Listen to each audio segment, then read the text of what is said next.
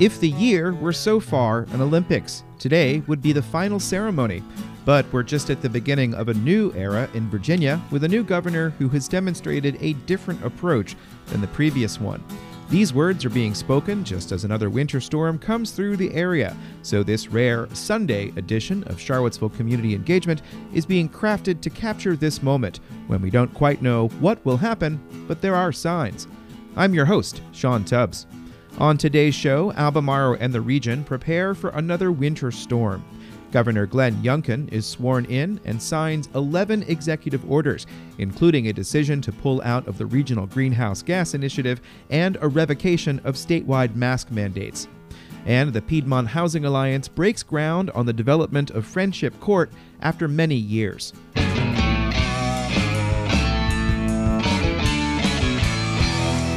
In today's first subscriber supported shout out, Monday is Martin Luther King Jr. Day, and the Albemarle Charlottesville Historical Society invites you to hear from their newest board member at a meeting beginning at 7 p.m. Gayle Jessup White is the first public relations and community engagement officer for Monticello and the first descendant of Thomas Jefferson and the enslaved community to work for the Thomas Jefferson Foundation. Gayle Jessup White will talk about her book, Reclamation Sally Hemings, Thomas Jefferson, and a descendant search for her family's lasting legacy. That's 7 p.m. on Monday, and you can register for the Zoom call or watch on Facebook Live. Sign up now at albemarlehistory.org. Albemarle County has declared a local emergency in advance of today's winter storm in order to help coordinate services in the event that it is disruptive. Here's a section from the disaster declaration issued by County Executive Jeffrey Richardson. It has the potential to cause down trees, widespread power outages, and hazardous travel conditions. Dan Eggleston is the chief of Albemarle Fire Rescue, and he said his staff has been watching the weather forecasts. Uh, we've been engaged with the state resources as well as local utilities and others to help understand the impact or potential impact that the storm may have on county residents. Former Governor Ralph Northam issued a declaration of emergency on Friday. Eggleston said the forecast became more clear as of Saturday morning and that the threat of further power outages loomed. There could be a lot of wet snow and ice, prompting County Executive Jeffrey Richardson to make that declaration. And basically, what this does is it allows us to to implement our emergency operations plan and activate any contracts that we may have to solicit resources, including a clear channel to the state should we need additional resources or beyond our local capacity. If you need resources or want to know what they may be before a power outage affects you, visit communityemergency.org. The Virginia Department of Transportation is asking people to stay home on Sunday due to potential blizzard conditions. Here's a section from a press release. The current forecast indicates this event will drop significant snow, followed by freezing rain and ice in many areas, targeting the central region of Virginia and areas along the Interstate 81 corridor with the most extreme conditions. VDOT urges anyone who does travel today to carry an emergency winter weather kit, including food, water, blankets, and other tools needed if you become stranded. In another event yesterday, Albemarle County has also reported the death of a driver in a single vehicle crash yesterday morning in the 4100 block of Free Union Road. This is the first traffic fatality of the year in Albemarle. Soon after being sworn in, Governor Glenn Youngkin got to work with a series of executive orders to undo many key policies of the last administration. It was, in fact, day one of the Youngkin administration, and many of the directives are intended to comb through Virginia's policy to remove that which the governor finds offensive. Well, it's day one. and we've had a great morning. And as we head into the afternoon, it's time to go to work. Youngkin made a point of gathering in a working office in the governor's mansion that hasn't been used in two years. To his right, Lieutenant Governor Winsome Sears. To his left, Secretary of the Commonwealth Kay Coles James. No one in the picture that I snapped wears a mask. These executive actions, combined with the 59 bills that are being carried in our legislature right now by delegates and senators, and 25 budget amendments, comprise the actions necessary to put our day one game plan into motion. The first bans the use of inherently divisive concepts, including critical race theory, and states that political indoctrination has no place in our classroom. Specifically, the order directs the superintendent of public instruction to end all policies that promote inherently divisive concepts and remove those that promote or endorse divisive or inherently racist concepts. Youngkin did not elaborate much on this one, but did welcome the person who will oversee some of the education changes. I'm particularly excited to be joined by our Secretary of Education designee, Aimee Guidera. This order singles out programs by name, such as the Department of Education's Cultural Competency Training Program, Ed Equity VA, and the Virginia Math Pathways Initiative. Three of the executive actions relate to the pandemic. Executive Directive 2 rescinds a mandate that state employees get vaccinated against COVID. Youngkin said it is a matter of individual rights. No executive branch employees shall be required to be vaccinated or required to disclose their vaccination status as a condition of their employment. Let me be clear. I continue to be a absolutely staunch advocate for the vaccine. I've gotten the vaccine, I've gotten the booster. Suzanne has gotten the vaccine and gotten the booster. We believe it's the best way to keep your family safe. But we also believe that individual liberty counts, matters. And therefore, rather than mandate, we're going to go to work to educate. Executive Order 2 ends Virginia's requirement that children in public school be masked. This one points out what it calls outdated information in the August 12, 2021 order and states that the Omicron variant causes less severe disease than the Delta variant. Executive Order 6 orders the Virginia Safety and Health Codes Board to conduct an emergency meeting to decide if a Virginia Department of Labor and Industry COVID standard should be eliminated. Most succinctly, I can say this executive order keeps Virginia open for business.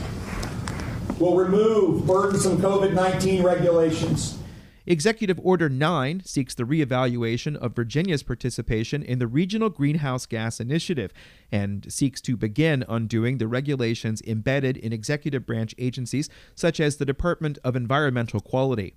The Regional Greenhouse Gas Initiative, I said before, is nothing more than a carbon tax. It's a carbon tax that raises the utility bills of all Virginians.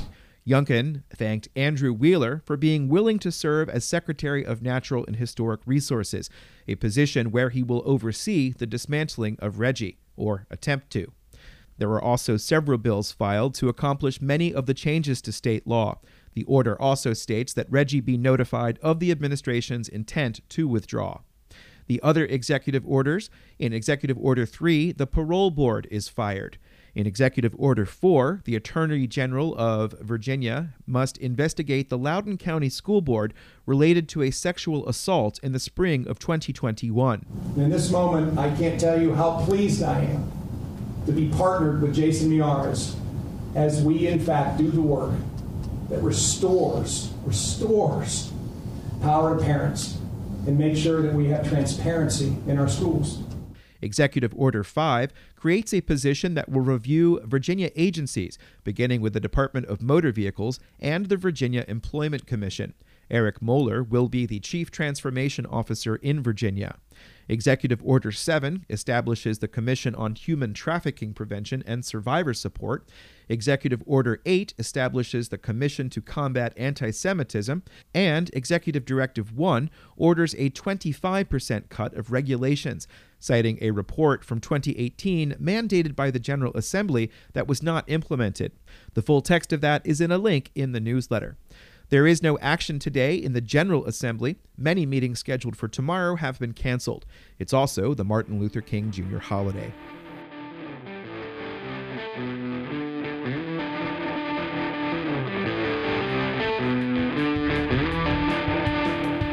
You're listening to Charlottesville Community Engagement, and in today's shout out, a shout out to the shouters of out, shout it out, shout it outedly.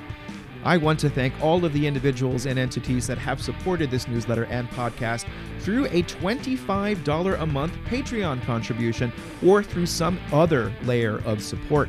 Thanks to the Charlottesville Jazz Society, Code for Charlottesville, LEAP, the Rivanna Conservation Alliance, Lonnie Murray and his love of native plants, the Jefferson Madison Regional Library, the Albemarle Charlottesville Historical Society, the Charlottesville Area Tree Stewards, Cville 350, Piedmont Master Gardeners, and of course the Valley Research Center. There's lots of ways to figure this out and how to do it. Please go to infocville.com to learn more. And thank you again for your support, and that just means even if you're listening.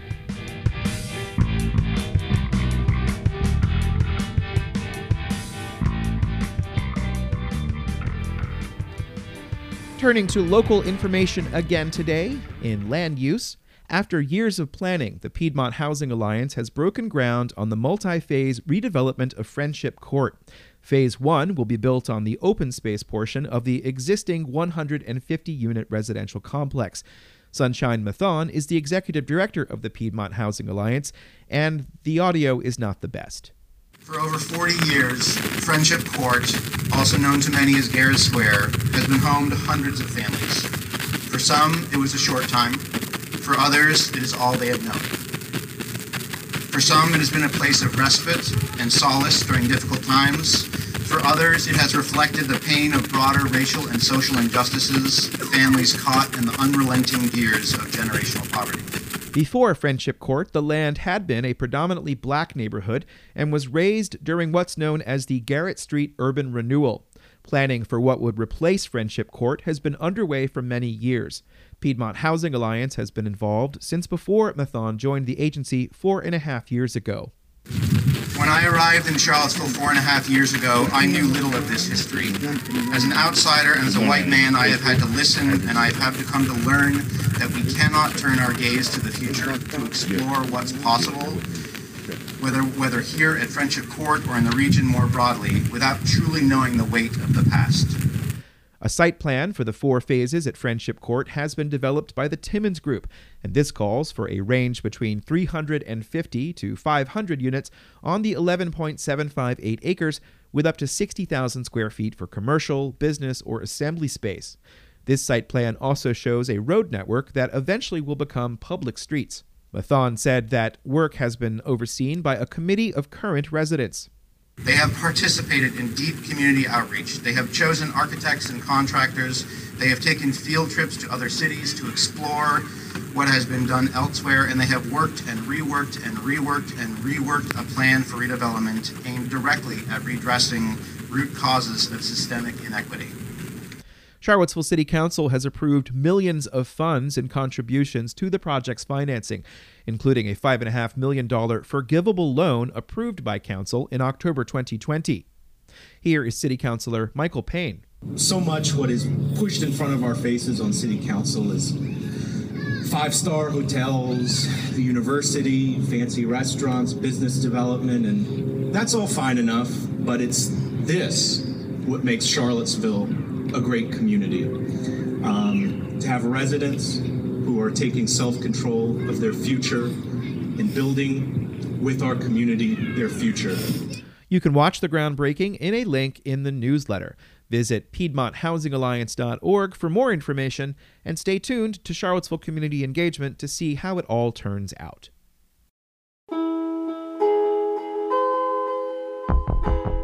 And that is it for this special Sunday edition of Charlottesville Community Engagement. The idea had been to do the week ahead today, and I'm still going to get to that right after this. But I did think it was important to break down some of what uh, I heard yesterday and I wanted to process. And that, of course, is what every single edition of Charlottesville Community Engagement is. You all are thankfully uh, subscribing and listening to this, and some of you are supporting it. You heard a little bit of that in the second house ad today, that there is, of course, a way you can support the program. Go to infocville.com to learn all of those things and see see how you might be able to get a shout out. You don't have to just do the $25 a month, there are some other ways. Uh, or, or just contact me. If there are ways you'd like to support the program, please drop me a line. But as I said, there will be a week ahead. It's either going to come out later on this evening or it's going to come out tomorrow morning. Tomorrow is the Martin Luther King Jr. Day holiday, so it is likely I will take a small break, but maybe not. Who knows what I will do? It depends on how many tree limbs break in my yard. Hopefully, none. Thanks again. Please be safe out there today. Uh, be careful in the storm. Uh, be safe in whatever you do and take care of each other. Uh, of course, I can't require you to do that or mandate it, but I certainly hope that you will. I guess that's what education is. Hoping that we all get better somehow. I'm Sean Tubbs, your host. I'll be back soon.